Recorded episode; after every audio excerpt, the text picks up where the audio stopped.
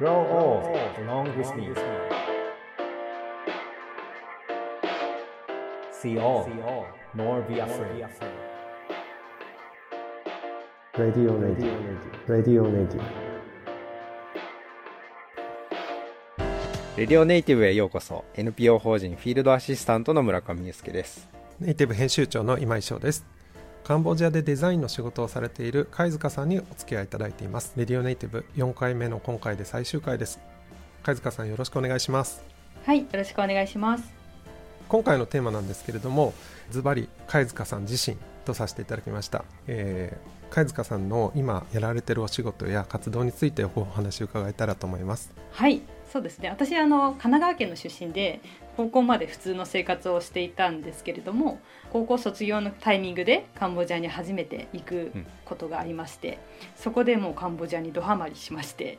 まあ、大学に進学したんですけども大学でデザインを専攻していたんですけれどそのデザインの傍ら第三外国語でカンボジア語を専攻してたんですよ実は、もうカンボジアに行きたくてしょうがなくて、で、まあ、そういう言語を勉強しつつ国際協力 NGO でインターンをするという経験もしまして。で、はい。その経験が元となってもっと勉強したいなっていう思いがすごく強くなって大学院でカンボジア研究に移りまして。でそこからがもうカンボジア移住っていう形であうん。の最初2013年ぐらいに本格的にカンボジアへ移住しました、でそこから2年間ぐらいはあの研究で村に住み込み調査。本当にカンボジア人の家にホームステイして生活するっていうような形でずっとやってきたんですけど、やっぱり研究職でずっとやるのかすごく悩んだ時期があって、はい。でやっぱり自分はデザインがすごく好きだったのでそこでやっぱデザインと国際協力を合わせた活動ができないかということで、まあ、今活動しているソーシャルコンパスという団体を数人のメンバーで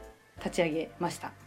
で今はですねあの国際機関ですとか行政とかと協力しながら、いろんな社会課題ですよね、環境問題ですとか交通安全とかそういうのうん。をアートとかデザイン、映像で解決する活動ですとか最近ですとアジアのアーティストを支援するような活動とかうん。あとはその日本人向けのクメール語の講座なんかも行ってます。まあ異国人がそこに来て来るだけじゃなくてそこに仕事をしてっていうところで何かこう苦労されたこととかここは難しいかなと思った壁ですとかそういったことって何かありましたか？そうですね。当時、まあ、数年前にはなるんですけど、まあ、カンボジアでやっぱりそのデザインとかアートっていう概念自体がそこまで成熟してないというか、うん。まあ、デザインって言っても通じなかったりとかするのでなんかそういった中でカンボジア人とこう意思疎通ができるのかとかコミュニケーション取りながら何か作ることができるのかなっていうのはすごく不安としてあってただそれを吹き飛ばすようなやっぱりカンボジア人のバイタリティっていうのもあったのでなんかそこは意外に苦労はせずに楽しくやらせてもらってますね。はい。カンボジアの人たちはそういうアートとかどういうふうに捉えてるんですか？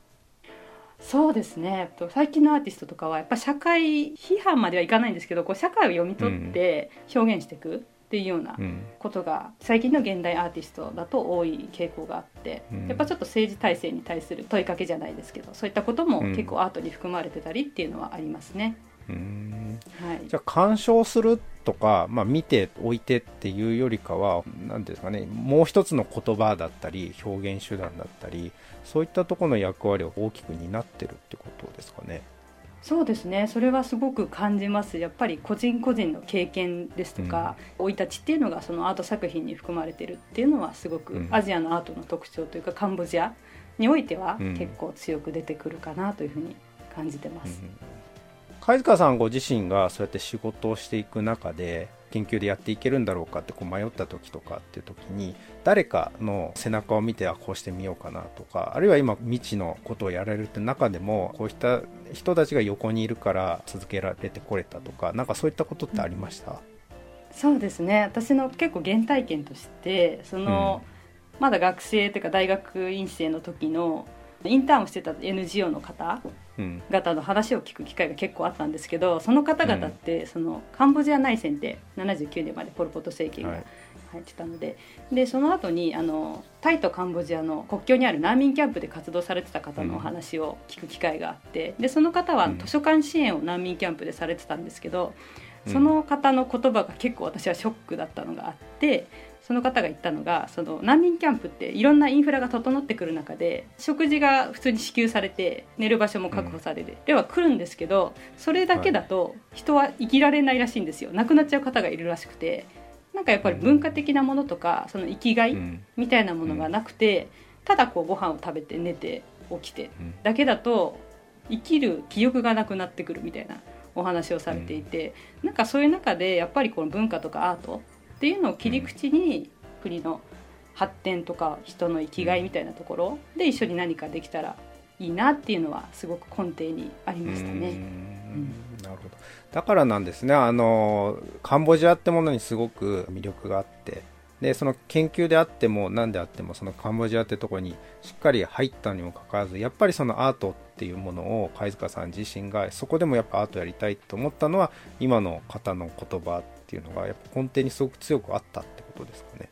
そうですね。あとはそのやっぱりビジュアルの力ってすごく大きいと思うんですよ。特にカンボジアですとか、うん、まあ、東南アジアの国多いんですけど識字率がそんなに高くないので、うん、いくらいい資料を作っても伝わらないっていうのがあるのでなんかその情報を伝えるツールとしてもやっぱデザインとかアートっていうのはすごい可能性を持ってるなっていうのはすごく感じていますね。うん、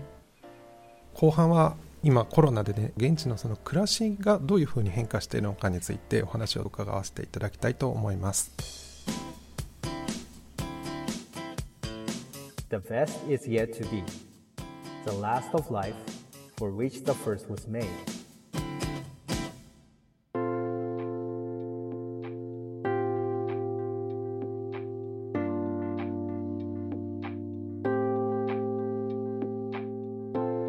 新しい生活様式なんて言って随分あの日本の暮らしも変わったなと思ってるんですけれどもカンボジアの人たちの生活は今どんな様子なんでしょうか？はいカンボジアはですね比較的コロナを抑えられている国の一つではあるんですけども、まあ、市中感染がだいぶ増えてきてはいるんですよね。なのでやっぱり皆さん必要以上に怯えてるっていうイメージはないんですけどちょっと恐怖を持ちつつ生活をしているという感じではありますね。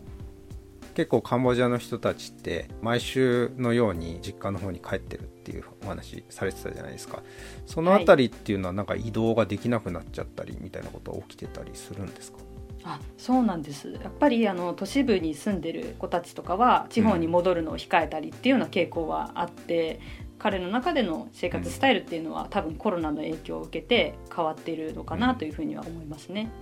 逆にあれですかね。そのことも元の村に戻ってるとかどうなんですかその辺は皆さんどうバランス取ってるんでしょう？村に戻る子っていうのは、まあ、私の周りではいないんですけれどもやっぱりちょっと今は距離を置くっていうような、うんところはありますね、うん、あとやっぱ村に帰るとやっぱりすごくクローズドの社会なのでやっぱ地方にこう都会の人が来るっていうのはかなり周りの目とかもね、やっぱ日本でもそうだと思うんですけど、うんうん、気にはしてると思います。まあ、あの仏教の国ですごく根付いてるっていうところではなんかその仏教っていうものがこのコロナっていうものに対してこういったことをもっとやった方がいいよとかなんかそういう支えになってたりとかっていうのはするんですか？そうですねちょっと仏教ではないかもしれないんですけどやっぱもともとカンボジアとかって手を洗う習慣がないんですよあんまり。うん、なんですけど、まあ、最近だと都市部ではマスクをつけたり手を洗うようになったんですよね実は。うん、で実は以前から国際 NGO とかがあの衛生教育として手洗いってすごく発信はしてたんですけど、はい、やっぱりそのもともとある慣習っていうのが強かったんですよね、今までは、うん、ただこのコロナをきっかけに国際的な情報とかそういうのにすごく耳を傾けるようになったっていうのは変化として感じてますね。まあ、今のコロナだけじゃないと思うんですけどすごく僕カンボジアって新陳代謝がいいっていうかなんかいいものが来たらすぐ勉強して取り入れようとか軽やかさっていうのなんか今の,、はいはい、ことにも感じるんですけどそうなんですかやっぱり？まさにちょっとおっしゃる通りだと思います。例えばですけどキャッシュレスとかもここ数ヶ月でいきなり進んだりとかあと QR コードでその感染者の滞在が分かるようなシステムを作ったりですとかっていうのがすごくスピーディー。そういう軽やかさはすごくありますねカンボジア。それはどこにその原因というか軽やかさの元っていうのはあるんだと思いますか？やっぱ日本って慎重じゃないですか。テストを重ねて重ねてクリアしたら導入みたいなところがあると思うんですけど、うん、もう同時並行でやるみたいなところがちょっとカンボジアにあるのかなというか、とりあえずやってみようみたいな。でそれで良くも悪くもこう前にどんどん進めるっっていうような環境はあると思います。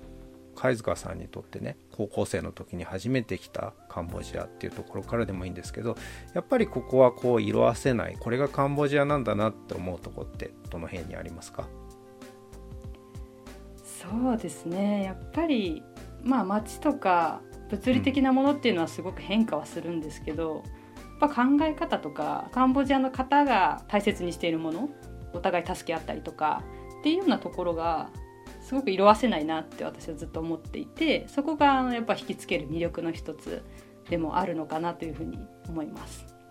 貝塚さん言葉についての本を出されたというふうに伺ったんですけれどもどういう内容の本なんでしょうか？そうなんです。最近あの日本人向けに漫画で学ぶ初級クメル語っていう本を出させていただきまして。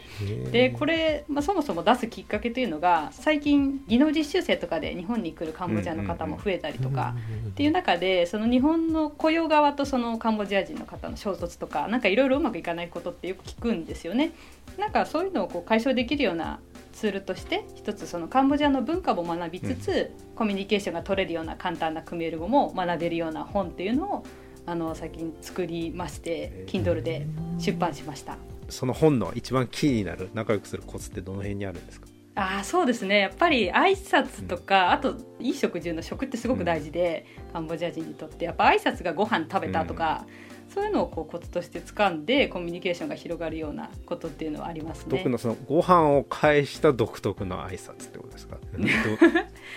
そうなんですよ。なんか日本だと「なんか初めまして」とか「どうですか？最近」みたいな感じなんですけどカンボジアだと「いやご飯食べた」みたいな。ぜひそれを読んでカンボジアの人たちと笑える鉄板ネタを勉強したいなと思います。はいぜひよろしくお願いします貝塚さんあの長くカンボジアに関わられてこられてネイティブになるどういうことだと思われますか？そうですね難しい質問ではあるんですけど心の中に少しスペースを持つということがなんかそのいろんな情報を入れられるスペースというかそういうところを持っていることがすごく大切なのかなというふうには思いますね。ありがとうございました。いやあの貝塚さん4回にわたって本当にどうもありがとうございました。あのー、まあ、今なかなかカンボジアに、まあ、こういった状況なので戻れなかったりとかっていうのはあると思いますけど、まあ、きっと貝塚さんにとってカンボジアには帰るってことなのかもしれない。あのまたカンボジアでお会いできるのを楽しみにしております。それでは「レディオネイティブ」今回はこの辺でお相手はネイティブ編集長の今井翔と村上祐介でした。The best is yet to be 貝塚のり子でした。またどこかで